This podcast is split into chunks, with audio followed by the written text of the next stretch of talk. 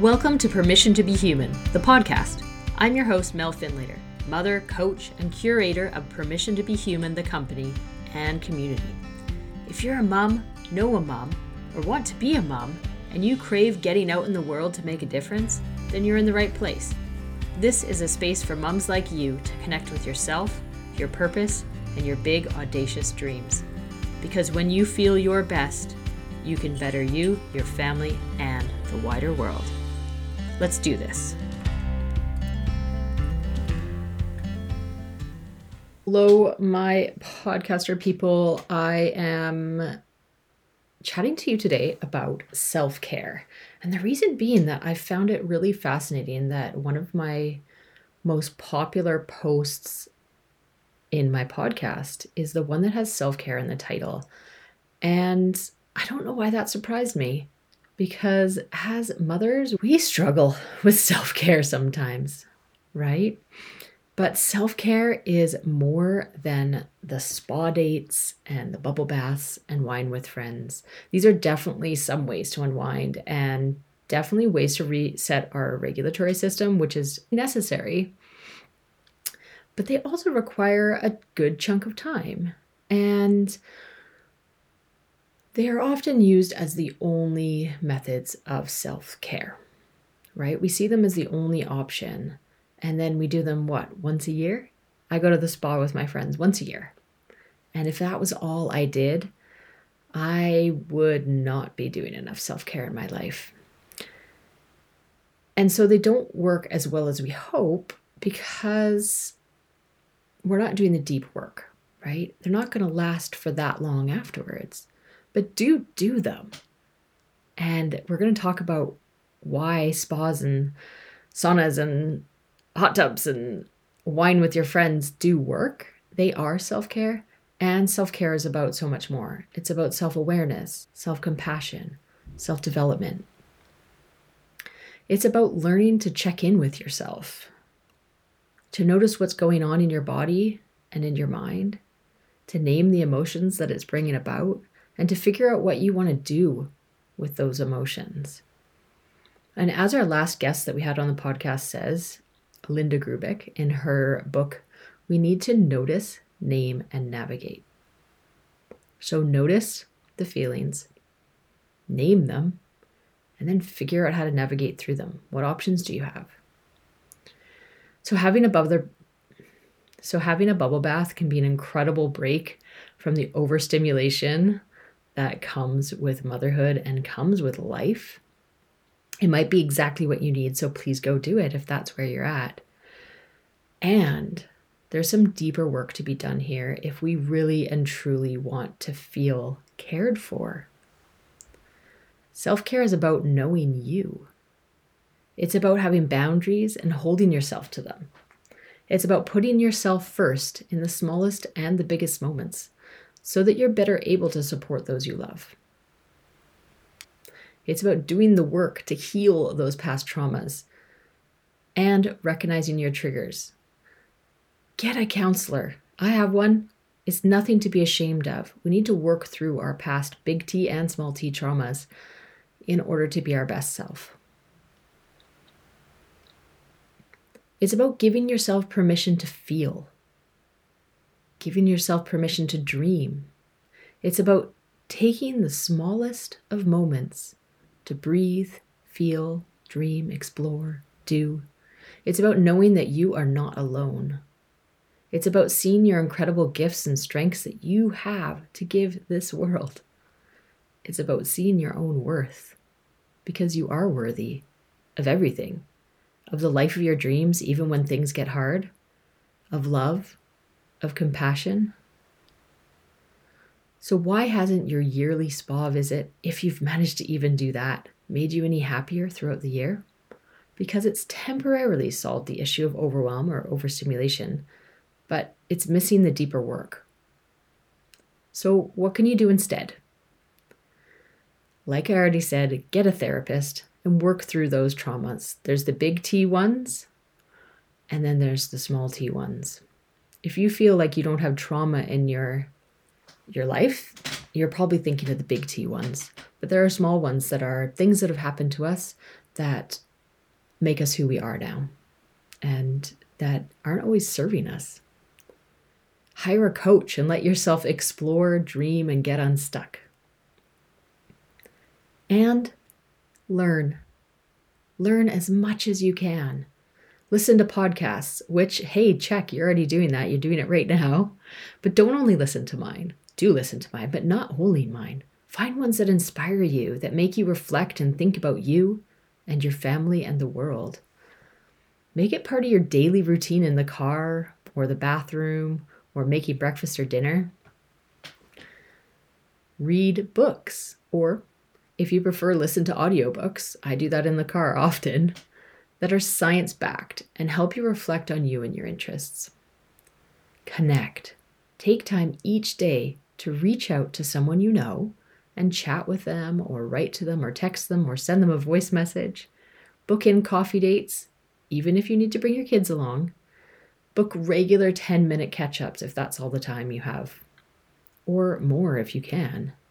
Book date nights with yourself, even if that's down on the sofa without Netflix on. And take the time to explore your purpose. Dig down deep. It's in there. Help yourself notice how much you matter, because you do. Move your body in whatever way you feel you like to do. Get outside and notice nature and start to name what's good. What's good in this moment? What's good in your day? What's good in your week, in your month, in your year? None of this is easy. While they're simple concepts and simple ideas, they are difficult in execution. Creating new habits is difficult. It is the work. To go deeper than the bubble baths is hard, and you may resist it, and that's okay. Just keep trying to do small, tangible ways to stop, notice, name, and navigate. Slow down. Breakfast can wait the 2 minutes it takes to take a breath and reflect on what is happening inside you. So that's the deep work of knowing ourselves. And I've been doing a lot of this for myself in the last few years. And one of the things or directions that has led me in is in reading the book. I have both the book and the audio version, actually, of Sensitive by Jenn Granneman and Andre Sólo. And it's all about this concept of highly sensitive people. And I find it absolutely fascinating. And while I may have picked it up for the idea of my daughter and son, actually both of my kids, in my mind to see what I thought about it, I am finding it incredibly interesting from my perspective.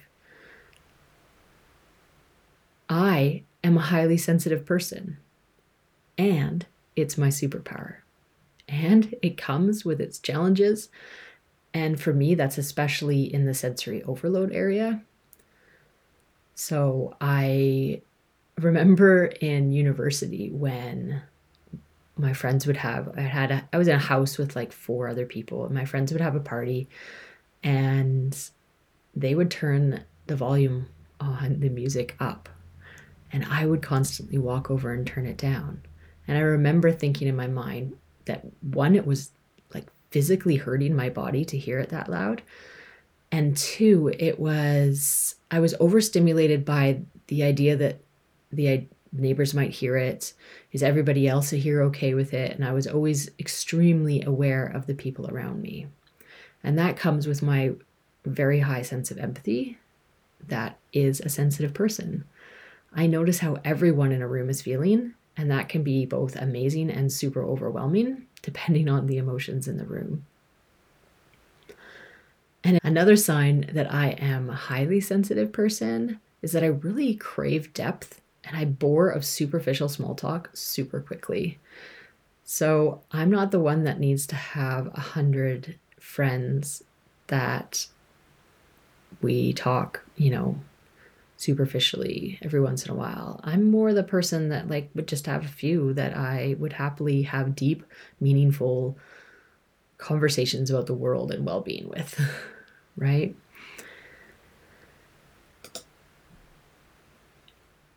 And so the reason I bring this book up and this concept of being highly sensitive is because apparently the research says that 30% of the world is highly sensitive. And therefore, this one is, in fact, the full title of the book is The Hidden Power of the Highly Sensitive Person in a Loud, Fast, Too Much World. Sensitive. And I just love that so much because it's really looking at the superpowers that are being sensitive. I am who I am because of this, and it enables me to do so many incredible things and to feel so many incredible things, and it talks all about that in the book. But in the concept of self-care, the reason I bring it up is because as moms, we have a mother load of responsibilities and things to think of and be responsible. We're screamed at or around more than anyone in any other job I can think of. Like, it's often loud around me, right? And there often feels like there's no escape or a place to walk away to when you're mumming, right? And so often our needs are put last by both us, our family, and society. So whether you're considering yourself a highly sensitive person or not, this concept of being overstimulated and having sensory overwhelm, I think, is oh so common in our world of motherhood. So I thought I'd talk you through a really important concept that they speak of in this book, Sensitive.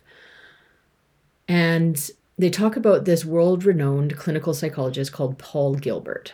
And he speaks of three basic systems that we have as humans. We have drive, threat, and soothe. So threat is there to protect us and keep us alive. So it's in constantly saying, you know, better safe than sorry, right? But it can also go into overdrive and perceive threats from anything unknown. And that's where a lot of our anxiety and worry can come into play, especially in motherhood and especially in the world today, honestly, after COVID. Another system is called drive. So drive is when we're doing, we feel productive, we're achieving something. We get those amazing doses of dopamine where we have joy and pleasure. And in our world of do, we are in this space a lot as well. But the thing is that we tend to be happiest when we can keep these two in check. But according to the book, Sensitive, most of us tend to spend the majority of our time in these two systems of threat and drive. And this can contribute to the feelings of overstimulation that sensitive people face, and I would argue that many people in the world face, whether we identify as sensitive or not. If we're hanging out in that space of drive and threat all the time, then we're skipping the third system, which is soothe. Soothe is the antidote to overstimulation. It switches on when there's no threat to defend against and no goal to chase. It teaches us to relax and slow down and to enjoy the present moment. And when we're in soothe, we are simply calm. So this is why getting a massage, having a nice bubble bath, having a spa day with your friends or even alone feels so good. Perhaps those are the moments when you get yourself into soothe. And you might not have been there for quite a while. You might have been hanging out in threat and drive far too much. So we're in soothe at the spa, and then we come home, and we find it hard to connect back with that feeling of soothe. So what's the lesson here? The lesson is that we need to find a way to get into soothe more regularly. It doesn't have to take a spa, though that is a very delightful way to do it. But most of us don't have the time or space or money in our lives to go out, you know, once a week to the spa. So what could it look like? What could getting into smooth not smooth. You can get into smooth if you want, but I meant soothe. What can getting into soothe look like? Much like I said earlier, it's about noticing. Noticing early how you're feeling. Check in with your body regularly and become aware of any feelings that you're having around maybe worry or anger or overstimulation. Notice them early and check in with your body. How are you feeling right now? And when you have feelings, the beginning stages of this overstimulation or these beginning stages of the feelings of worry or anger or sadness or those emotions that we get as humans and serve a purpose, and yet they serve a purpose because they're telling us something, right? So if we notice them early, what does your body feel like? When you're worried, you know, when I am anxious, the first few years when I started to notice it, and before I could even put a word on it, I had a stomach ache. And I was like, why does my stomach hurt so much? And I was like, oh, I'm anxious about something. And my body told me before my mind had even caught up about whatever it was. Now I'm much more in tune, and I notice the stomach, or I notice the thought, or I notice the tightness in my chest before I get to that point. Sometimes, more often than I did before. Or maybe your jaw gets sore, or maybe you're antsy and wanting to move. So notice what your body is. And even better, check in with yourself multiple times a day to see how you're feeling in your mind, your body, your heart, your soul, if you want to go there. How are you feeling? Ask yourself that question. Just take a moment. And what is your body telling you to do? So notice it, name it, and then think through what it's telling you to do now. Go do it. Even if that means turning away and breathing for 30 seconds, or taking a quick break in the bathroom, or taking more. Give yourself permission to take the brain break now in the early stages of overstimulation. And I really love this next section of the book, Sensitive. And I strongly encourage you to read this book, even if you don't think you're a highly sensitive person. Chances are someone around you is, but also I think a lot of the stuff they're talking about would really benefit the wider world. And everything I've just been saying included in that. So in this section, it talks about giving yourself calming sensory input.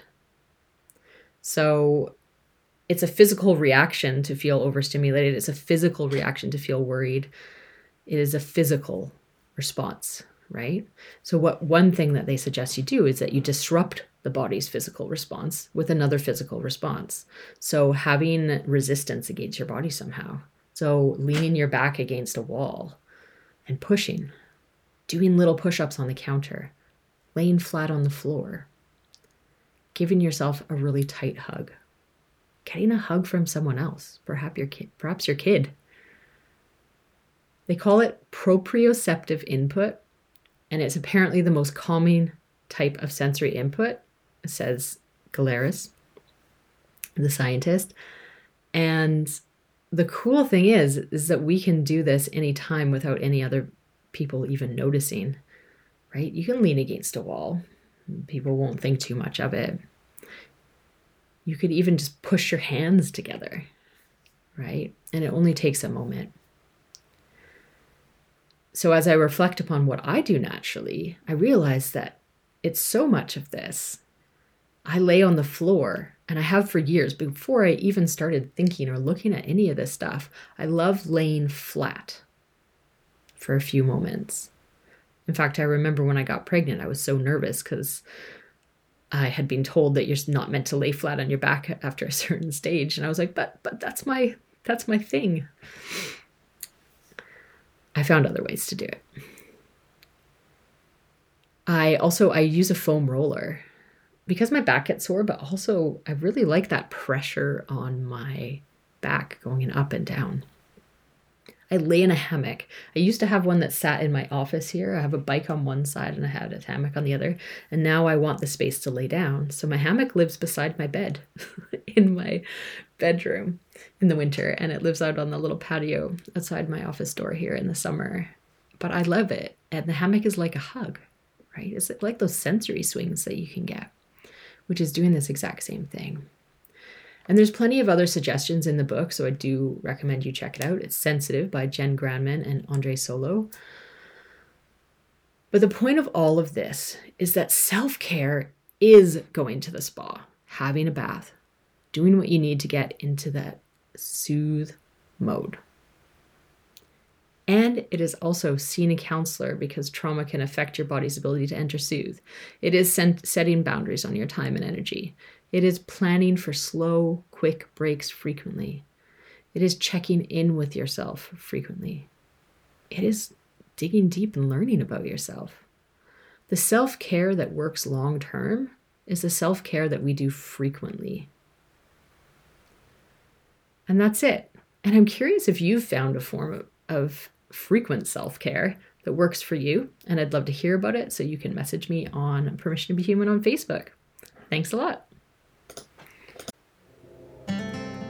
That is it, folks. This has been Mel Finlater on Permission to Be Human, the podcast. And I am so glad that you have joined us here today and hope that you have taken away some tidbits that will help you go away, connect with your big, audacious dream, and make that massive impact in the world that you are dying to make.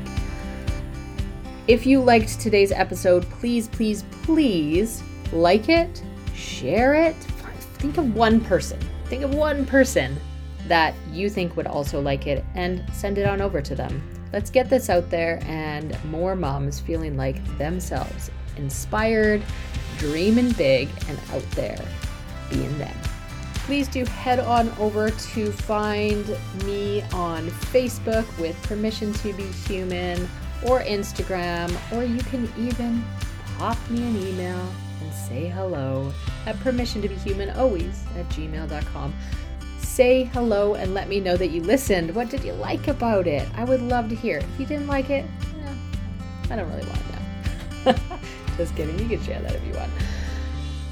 I would love to know, however, who you are. Let's connect. Let's find out what you want more of. Yes, this is a newer podcast, so I want to hear from you and I want to make it what would be useful to you. As always, remember that you have permission to dream big, permission to feel big, and permission to be you. You have complete and full permission to be human. For real, you do.